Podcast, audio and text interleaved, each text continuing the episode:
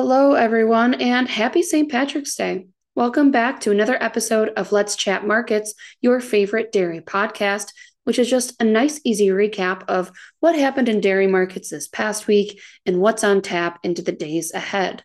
Before we jump into markets, I wanted to take a moment to share that this will be my last podcast episode that you'll hear me on for the next 12 weeks as I am heading off on maternity leave on Monday.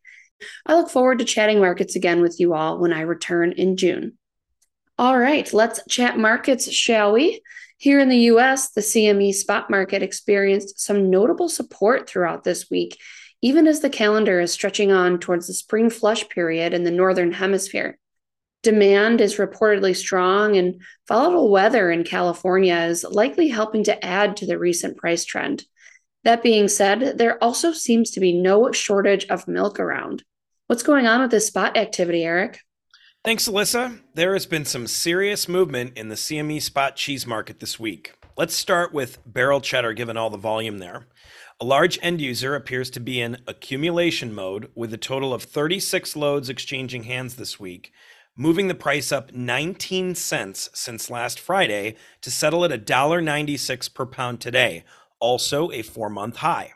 Since the recent low, $1.53 per pound, which was set on March 2nd, that's just over two weeks ago, mind you, barrels have rallied 43 cents or over 28% in less than that three weeks' time. That's impressive, especially when indicators point to overall broad based cheese demand not being as robust as what this market suggests. Blocks have also made a significant move this week, and its timeline has been shorter, settling just shy of $2 today, which has added 21 and three quarter cents, or boosting the value by more than 12% since just last Friday. Block volume has been far less interesting as that market is still very thin. Class 3 milk and cheese futures have rallied significantly over the past week, but don't completely believe the move, still pricing in a discount against the current spot milk and cheese price. From HighGround's perspective, this does feel like a very aggressive upward correction in an otherwise bear market, but very difficult to pinpoint the top at this point. The other markets have been quiet volume wise, though dry whey prices keep grinding materially higher. CME spot whey settled at 46 and three quarter per pound today, up more than 7 cents from the prior Friday, but just on three trades. Butter settled at $2.40 for the week, which is up nearly 7 cents from the prior Friday, but also light volume at just 6 cents.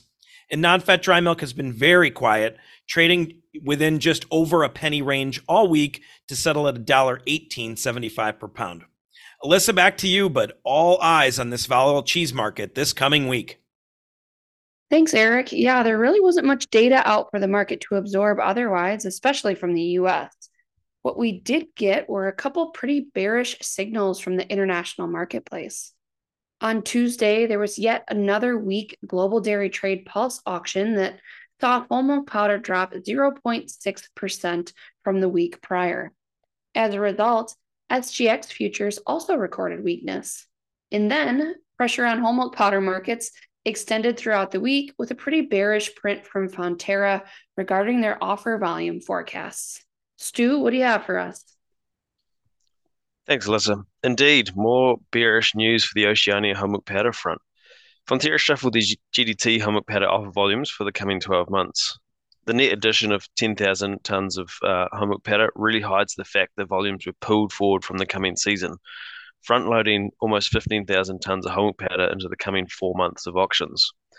As expected with a move like that, SGX NZX milk powder futures slid further on this news, with the nearest two milk powder futures contracts now priced under $3,220 a tonne, lower than the C2 price at the previous GDT auction.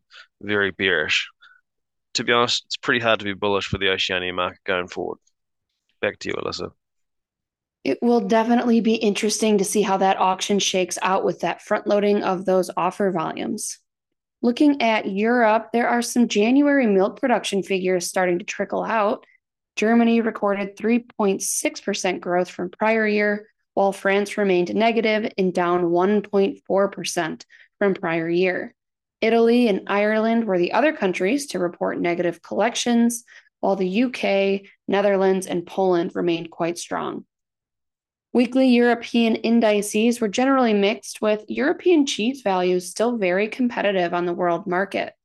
European butter prices are well below the US, but New Zealand is holding on to the lowest value there. Dutch skim milk powder has dropped quickly and it's competing pretty closely with US non fat dry milk spot values. Other than that, the team did put out our highly anticipated forecast report, which we always pair with a live webinar for all of our customers. Don't forget to head to the dashboard to watch the recording and check out our global price forecasts into 2024.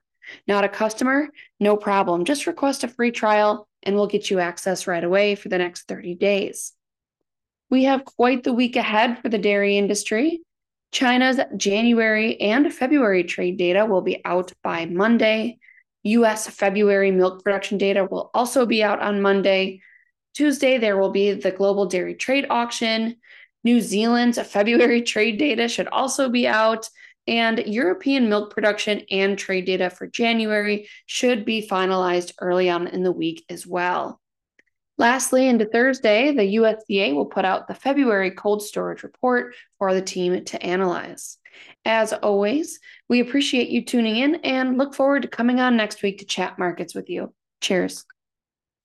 Be sure to subscribe so that you never miss an episode. And if you're interested in receiving more information as well as our analysis, please visit highgrounddairy.com to request a free 30 day trial today.